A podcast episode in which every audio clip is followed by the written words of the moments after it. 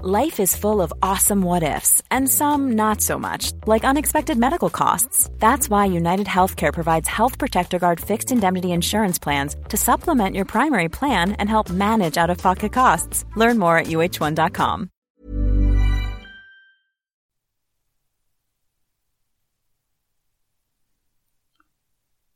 پرونده هفت عملیات تقدیم به همه کسایی که قدم در راه دفاع از خاک ایران گذاشتند.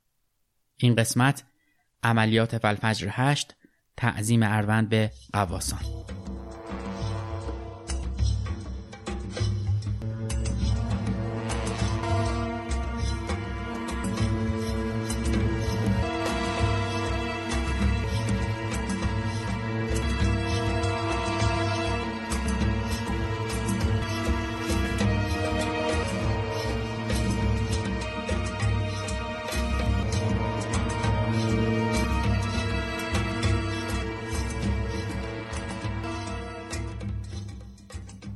سلام. من احسان طریقت هستم و این قسمت دیگه ای از پرونده ویژه هفت عملیاته که مروری کلی و اجمالی به هفت عملیات جنگ ایران و عراقه.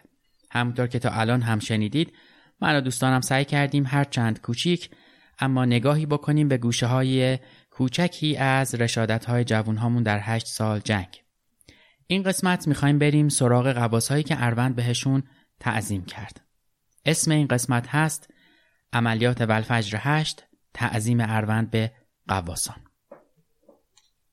با فتح خرمشهر دشمن دیگه در صحنه رویارویی با ایران به لاک دفاعی فرو رفته بود. پیروزی هایی که بعد از اون به دست اومد برتری قدرت ایران رو در جبهه های جنوب به دنبال داشت.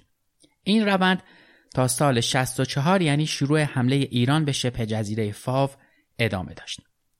شبه جزیره فاو منطقه باطلاقی در منتها علیه جنوب شرقی عراق که بین بسره، آبادان و خلیج فارس واقع شده. تنها شهر مهم توی این منطقه ام القصره. شهر فاو یه شهر نفتیه که به خلیج فارس راه داره و تنها راه آبی به خلیج فارس حساب میشه. این شهر با نخلستانهاش و خرماهاش حنا و نمک شهرت داشته و از نظر استراتژیک جایگاه مهمی برای عراق بوده. اونقدر که بین عراقی ها شهر فاو به عروس بحر یا عروس دریا معروفه. گرفتن فاو می‌تونست خیلی از معادلات جنگ رو عوض بکنه. با گرفتن فاو امنیت مرزهای آبی ایران تعمین می‌شد و تحرک در خلیج فارس رو هم برای ایران آسون می‌کرد. اما الان سوالی که باید از خودمون بپرسیم اینه که چرا فاو رو در ولفجر هشت باید می‌گرفتیم. به لحاظ موقعیت جغرافیایی شمال خلیج فارس و منطقه فاو عملیات ولفجر هشت از اهداف سیاسی نظامی ویژه‌ای برخوردار می‌شد که مهمترین اونها مواردی که در زیر بهشون اشاره می‌کنه. Hey, it's Ryan Reynolds and I'm here with Keith, co-star of my upcoming film If, only in theaters May 17th. Do you want to tell people the big news? All right, I'll do it. Sign up now and you'll get unlimited for $15 a month and six months of Paramount Plus Essential Plan on us. Mintmobile.com slash switch. Upfront payment of $45 equivalent to $15 per month. Unlimited over 40 gigabytes per month. Face lower speeds. Videos at 480p. Active Mint customers by 531.24 get six months of Paramount Plus Essential Plan. Auto renews after six months. Offer ends May 31st, 2024. Separate Paramount Plus registration required. Terms and conditions apply if rated PG. Hiring for your small business? If you're not looking for professionals on LinkedIn, you're looking in the wrong place. That's like looking for your car keys in a fish tank. LinkedIn helps you hire professionals you can't find anywhere else, even those who aren't actively searching for a new job but might be open to the perfect role. In a given month, over 70% of LinkedIn users don't even visit other leading job sites. So start looking in the right place. With LinkedIn, you can hire professionals like a professional. Post your free job on linkedin.com slash people today. یک تصرف شهر فاو و تأسیسات بندری اون طبیعتا مهمه. دو هممرزی با کویت. سه تهدید بندر ام القصر. چهار انهدام یا تصرف سکوهای پرتاب موشک بوده. پنجمی تأمین خرموسا و تردد کشتی ها به بندر امام خمینی. ششمی تسلط بر اروند رود و هفتمی انصداد راه ورود عراق به خلیج فارس. این هفت دلیل کافی بود که معمارا و مغزای متفکر جنگ در ایران به فکر نفوذ به خاک عراق از راه فاو بیفتند. این منطقه نزدیک بسره بود و می‌تونست دروازه ورود ایران به شهر مهم بسره باشه. آموزش رزمندها از چند ماه قبل از عملیات شروع شده بود. تمرین در سدها و رودخونه بهمنشیر که یکی از شاخه های رودخونه کارونه انجام می‌شد که شرایطی شبیه به آبهای اروند رو داشت. سربازها باید شنا و قواسی، قایقرانی و جنگ تن رو به شکل گسترده و در عین حال در مدت کوتاهی یاد می گرفتن و تمرین می کردن. این نیروها روزانه بالای ده ساعت رو توی آب میگذروندن و حتی به کمک هم استراحت روی آب رو یاد می گرفتن تا در مواقع عملیات بتونن روی همون آب تجدید قوا بکنن. چه در سرمای شب و چه در گرمای ظهر توی آبهای سرد تمرین می‌کردن و خودشون رو برای هر شرایطی که ممکن بود پیش بیاد آماده می‌کردن. اونها بعد از چند ماه الان دیگه آماده عملیات گسترده ولفجر هشت بودن. اولین مرحله از عملیات عملیات شناسایی بود. عناصر شناسایی قواسایی بودند که باید در شرایط خاص و خطرناک از راه رودخونه اروند به شناسایی مناطق در خط مقدم دشمن می این کار یعنی عبور از دید در شب دشمن، پرژکتورهای قوی و رادارهای بحث. لو رفتن اونها ممکن بود منجر به لو رفتن عملیات بشه. در عملیات شناسایی همه رزمنده ها بالغ بر 700 بار این رودخونه رو تا مرز دشمن رفته بودن و برگشته بودن بدون اینکه شک دشمن رو برانگیخته باشند حتی به خاطر رودخونه متلاطم اروند که به رودخونه وحشی معروفه هیچ تلفات جانبی برای عملیات شناسایی وجود نداشت. توی این عملیات کار خارق‌العاده‌ای که انجام شد ساخت پل ارتباطی روی اروند و راه های ارتباطی بین نخلستان های اطرافش بود که این کار در کمترین زمان ممکن انجام شده بود. همه وسایل مورد نیاز رزمنده ها در این مدت شناسایی از قایق و اسلحه و نارنجک گرفته تا غذا لابلای نخرها با استتار کامل جاسازی شده بود. اون هم برای شب عملیات. اما اروند رام شدنی نیست. این رود به هیچ شناگری سواری نمیده. با جزر و مدهای وحشتناک که گاهی به چهار متر هم می‌رسه همیشه موجب حیرت همه شده. شدت حرکت آب همونقدر بالاست که با خشونت خودش رو به هر مانعی میکوبه. مطالعه روی رفتار اروند، سرعت آب، جهت آب و جزر و مدش به مدت چند ماه و به کمک چند دانشجو انجام شده بود. اما بعد همه تمرین ها اروند رام نشدنی الان در مشت رزمنده ها بود. عبور از رودخونه اروند روی کاغذ و به نظر قریب به اتفاق فرمانده های جنگ در جهان غیر ممکن و همیشه یکی از مشکلات ارتش های جهانه. ولی در عملیات ولفجر 8 نیروهای عمل کننده با عبور از رودخونه اروند که به رودخونه وحشی مشهوره باعث تعجب همه دنیا شده بعد یک سال مطالعه روی اروند آرومترین شب اروند به عنوان شب عملیات اصلی انتخاب شد.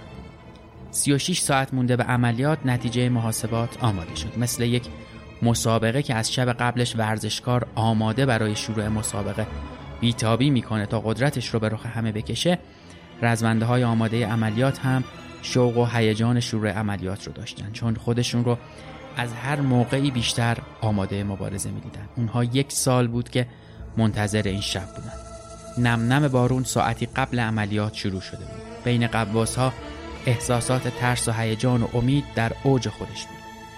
فرمانده ها از نزدیک خودشون ناظر این موضوع بودن که قواس ها به اروند زدن و اون رو شکافتن. هیچ کس نمی‌دونست ثانیه بعد قرار چه اتفاقی در جریان این عملیات قواس های رزمنده ایرانی که در گروه های ده نفره با تناب به هم متصل شده بودند دل به دریا زدن و وارد رودخونه طوفانی و مواج شدند.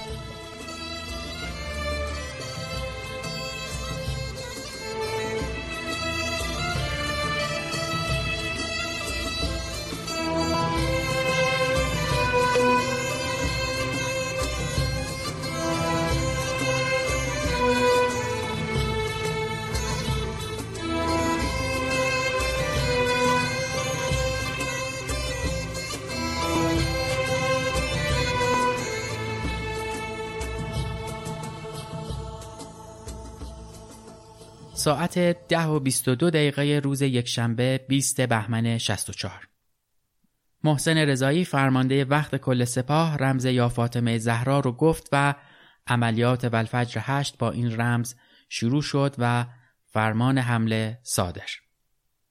بعد از عبور قواسا از اروند خروشان یگانهای نیروی زمینی با پشتیبانی آتش و شلیک هزاران گلوله تهاجم خودشون رو در محورهای مورد نظر شروع کردن و تونستن خط مقدم دشمن رو بشکنن. همون ساعات اولیه حمله خطوط اولیه اروند توسط نیروهای ایرانی شکافته شد و دشمن به عقب رونده شد و زمینه برای تصرف خطوط بعدی فراهم شد. سرباز ایرانی در این عملیات با عبور از رودخونه اروند که از تلاقی دو رودخونه دجله و فرات سرچشمه می‌گیره و از جزرومتهای خیلی شدیدی برخورداره یکی از شگفت آورترین عملیات های جنگ هشت ساله رو رقم زدن و اروند خروشان در برابر اراده های این عملیات تعظیم می‌کنه. البته حضور نیروهای هوایی و هلیکوپتری ایران برای تأمین تدارکات و مهمات رو در این عملیات اصلا نباید دست کم بگیریم و نادیده بگیریمش. توانایی اونها در شکستن خطوط دشمن و عبور از پدافند در نوع خودش بینظیر بوده و به تنهایی یک موفقیت بزرگ تلقی میشه. اصل غافلگیری از مهمترین دلایل پیروزی در این عملیات بود و میشه گفت که حفاظت گفتار، اصل غافلگیری و توجیه بودن نیروها در این خصوص از مهمترین اصول حفاظتی بود که باعث شد عملیات ولفجر 8 موفقیت آمیز باشه. روز چهارشنبه 23 بهمن سال 64 وقتی نیروهای بحث خاک فاو رو از دست رفته می‌دیدن حملات شیمیایی عراق با گازهای اعصاب و به مقدار کمتری با خردل و سیانید به صورت بمباران هوایی انجام شد و توپخونه عراق در حملات شیمیایی فعال شد. روزانه 400 حمله هوایی در زمینهای فاو انجام می شد. اگرچه ساعت شروع حملات شیمیایی رو بعضی گزارش ها ساعت ده صبح گفتن ولی مهمترین بمباران ها حدود ساعت پنج بعد از ظهر انجام شد که یکی از طولانی ترین بمباران های شیمیایی در تاریخ جنگ بود. انتشار 100 کیلوگرم گاز شیمیایی در هر کیلومتر مربع جنایتی بود که نیروهای بحث اون رو مرتکب شدند تا فاو رو تبدیل به یک زمینه سوخته بکنن. حدود 32 فروند هواپیما به صورت گروه های کوچیک و هماهنگ منطقه رو به مدت یک ساعت مورد بمباران شیمیایی قرار دادند. بعد از گذشت مدت کمی قلزت سموم شیمیایی و خصوصا گازهای اعصاب در منطقه بالا رفت. بعضی از رزمنده ها به دلیل نزدیکی به محل بمباران توسط ترکش های شیمیایی و همینطور های عادی زخمی شدن و از این راه سموم وارد بدنشون شد. اما باریدن بارون تو همون روز معجزه و امدادی بود که انگار از غیب رسید و تا حد زیادی این بارش از خسارت زیادتر جلوگیری کرد. تو عملیات ولفجر 8 نزدیک به 800 کیلومتر مربع از خاک عراق آزاد شد و تلفات و خسارات سنگینی به عراقی ها وارد شد.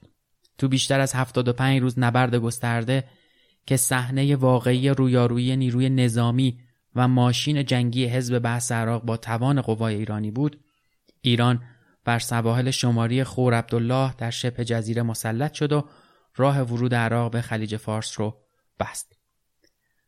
محسن رضایی توی خاطراتش می نویسه که در عملیات فاو به ذهنم آمد از حضرت امام رضا کمک بگیریم. بنابراین از خط مقدم با آیت الله تبسی در آستان قدس تماس گرفتم و از ایشان خواستم پرچم مقدس گنبد حرم حضرت امام رضا علیه السلام را به خط مقدم ارسال فرمایند. لشکر 25 کربلا زودتر از سایر یگانها توانست خط را بشکند و پرچم متبرک رضوی را بالای مناره مسجد فاو نصب کرد و با این کار رزمندگان نیروی مضاعفی پیدا کردند و در مقابل سختی و خستگی ناشی از عملیات و عبور از رود انرژی مضاعفی گرفتند. طبق گفته های سرلشکر یحیی رحیم صفوی در کتابی به اسم مهر مادر ارتفاع امواج رودخونه اروند در شب عملیات 3 تا 4 متر بوده. قواسایی که در شب عملیات ولفجر 8 در بین امواج طوفان، گرداب و بارون برای شکست دشمن دل به اروند رود زدند تسلیم جریان آب شده بودن و به هر سمت و سوی کشیده می شدن. اما با همه این احوال اونها در آخر تونستن که به وضعیت کنترل پیدا کنن و راهشون رو از بین امواج اروند این رودخونه وحشی پیدا بکنن و در تاریکی شب در حالی که بحثی ها بیخبر از پاتک نیروهای ایرانی بودن خودشون رو به منطقه فاو برسونن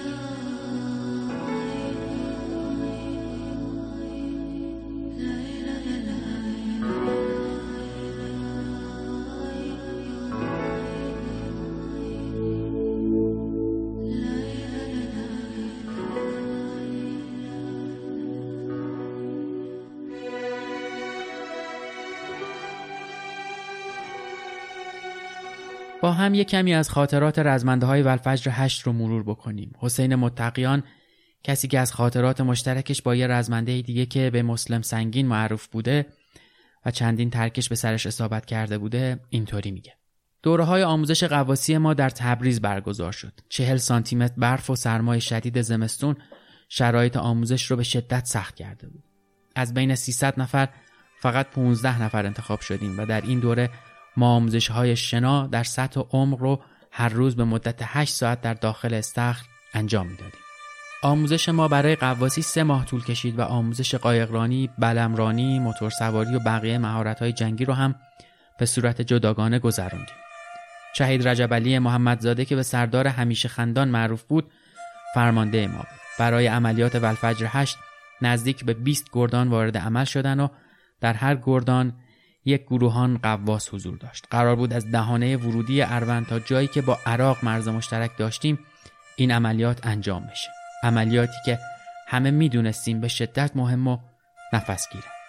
ما دائم در آب قواسی می‌کردیم. بعد از اینکه عملیات ولفجر 8 تموم شد و به دکتر مراجعه کردم دکتر گفت شما تا آخر عمرتون باید روزی یه پنسیلین تزریق بکنید وقتی دلیلش رو پرسیدم گفت شما روماتیسم استخونی گرفتید این اتفاقیه که برای خیلی از های دفاع مقدس افتاده. مسلم در بین قواسا به داشتن آمادگی بدنی بالا معروف بود. تو خوزستان ما هر وقت می‌خواستیم مسلم را پیدا کنیم مستقیم به اروندرود یا جزیره مجنون می‌رفتیم. مسلم دائم داخل آب در حال تمرین قواسی بود. اون یک تا دو بار به صورت رفت و برگشت عرض رودخونه اروند رو شنا می‌کرد. درباره شب عملیات ولفجر هشت و شرایط اروند در اون شب حسین متقیان نوشته که رودخونه اروند در حالت عادی به رودخونه وحشی معروفه. در سطح آب آرامش مطلق حاکمه اما در عمق جریان آب سرعت و تلاطم زیادی داره. شب عملیات ولفجر هشت شرایط رودخونه بدتر شده بود به طوری که همه پیش بینی های ما رو به هم ریخت.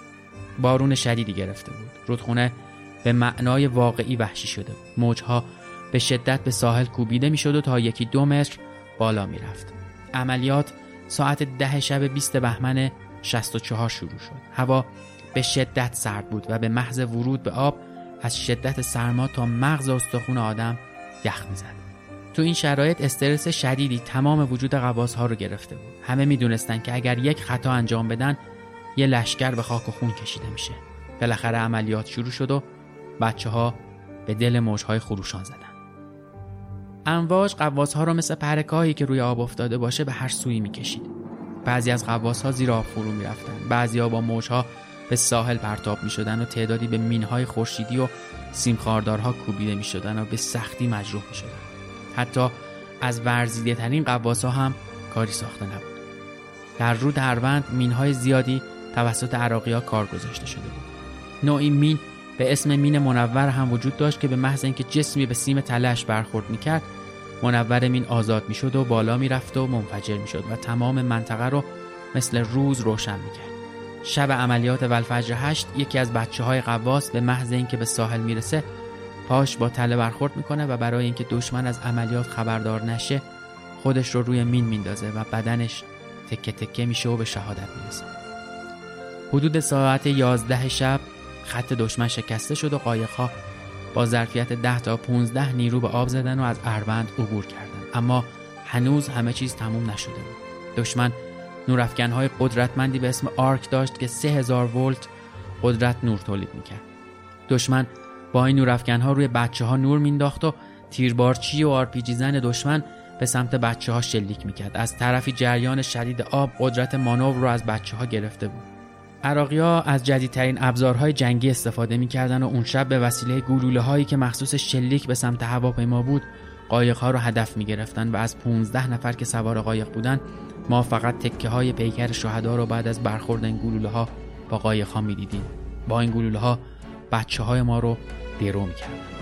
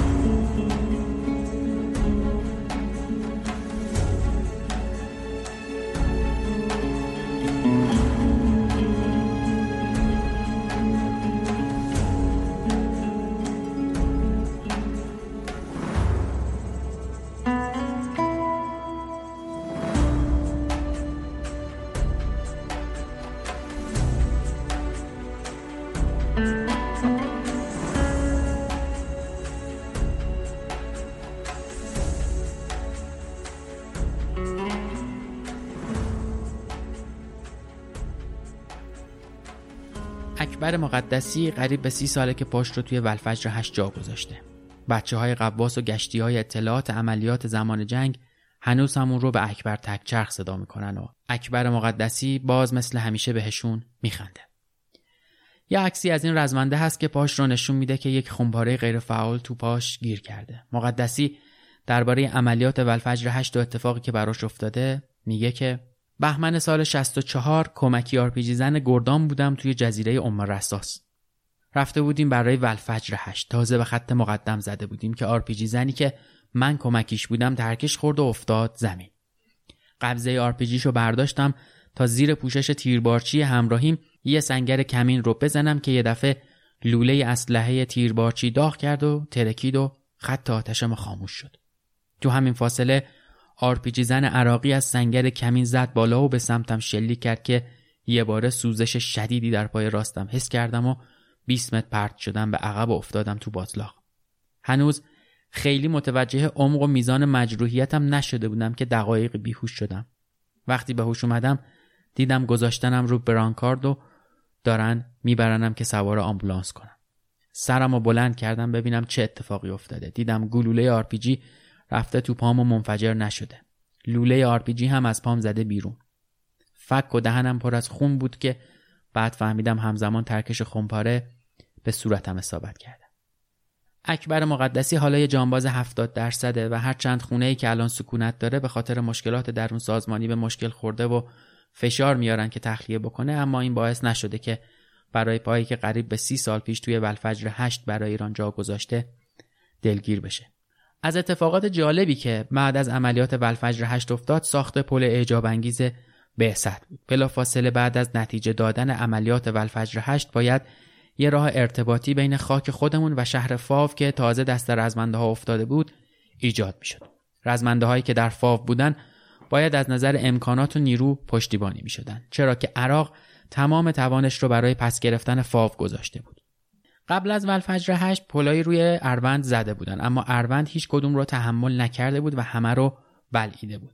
یه پل ساخته شده بود به اسم پل فرش که شبها نصبش می‌کردن و روزها جمعش می‌کردن. این پل هم خیلی کارآمد نبود باید پلی ساخته می‌شد که محکم و مطمئن باشه و بتونه با اون در شبانه روز تجهیزات و تدارکات و مهمات رو به آسونی به اون طرف آب رسوند پلی که در مقابل اروند وحشی مقاومت بکنه در اثر حمله های عراق هم به سرعت قابل ترمیم باشه و بشه اون رو زود احداثش هم کرد پل بعثت از شاهکارهای تاریخ نظامی ایران حساب میشه پلی که با لوله ساخته شده بود که روی آب شناور بود و قدرت تحمل عبور و مرور کامیون ها رو داشت و حتی اگه بمباران می‌شد به سرعت قابل ترمیم بود. این پل شیش ماه ساخته شد. یه شاهکار مهندسی رزمی در تاریخ جنگ هشت ساله و شاهکاری که تمام جهان رو متعجب کرده بود. عملیات ولفجر هشت رو می‌تونیم از فتح الفتوهای جنگ تحمیلی بدونیم. هدف از این عملیات ورود به خاک عراق به منظور تعیین کنندگی در پایان جنگ به شمار می‌رفت.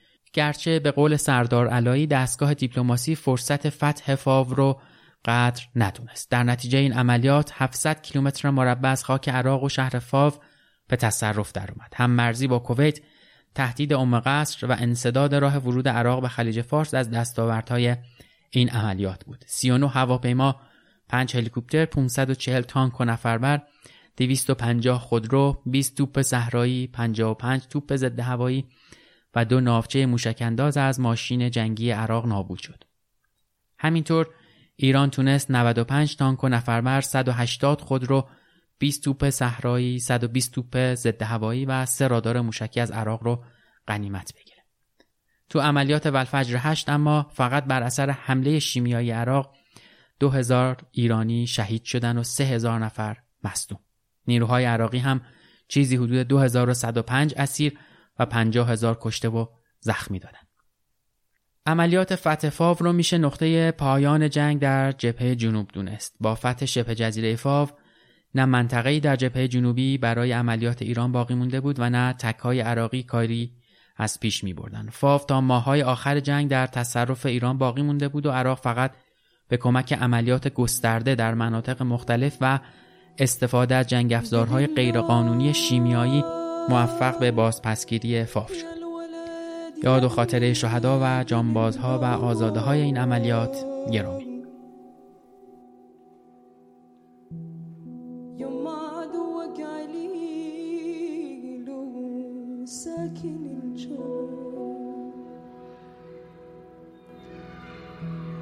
delillo.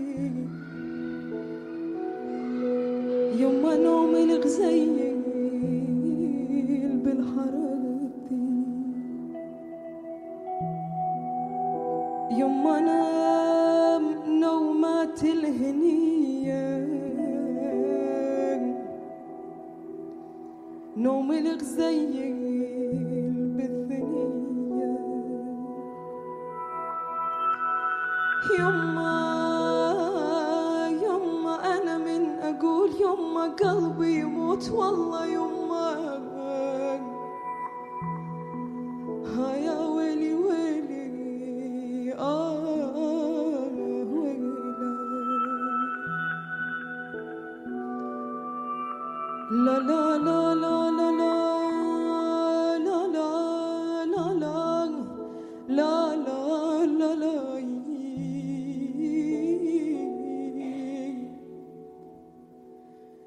la la la la la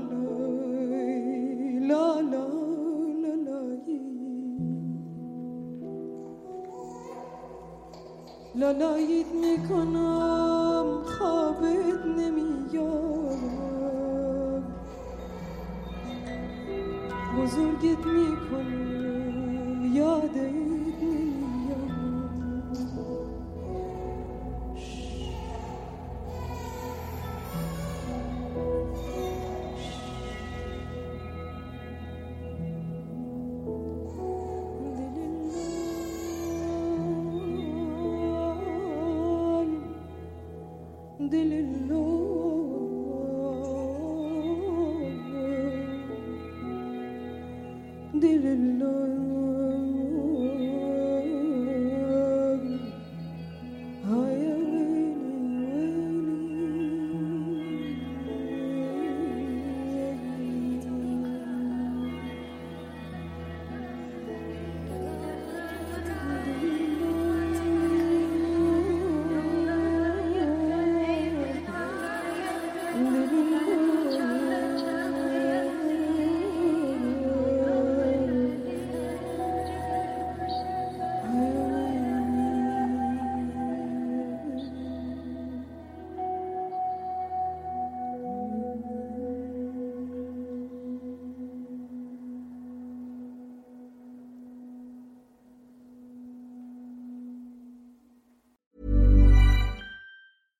Hey, it's Paige DeSorbo from Giggly Squad. High quality fashion without the price tag. Say hello to Quince. I'm snagging high-end essentials like cozy cashmere sweaters, sleek leather jackets, fine jewelry, and so much more. With Quince being 50 to 80% less than similar brands. And they partner with factories that prioritize safe, ethical, and responsible manufacturing. I love that. Luxury quality within reach. Go to quince.com slash style to get free shipping and 365 day returns on your next order. Quince.com slash style.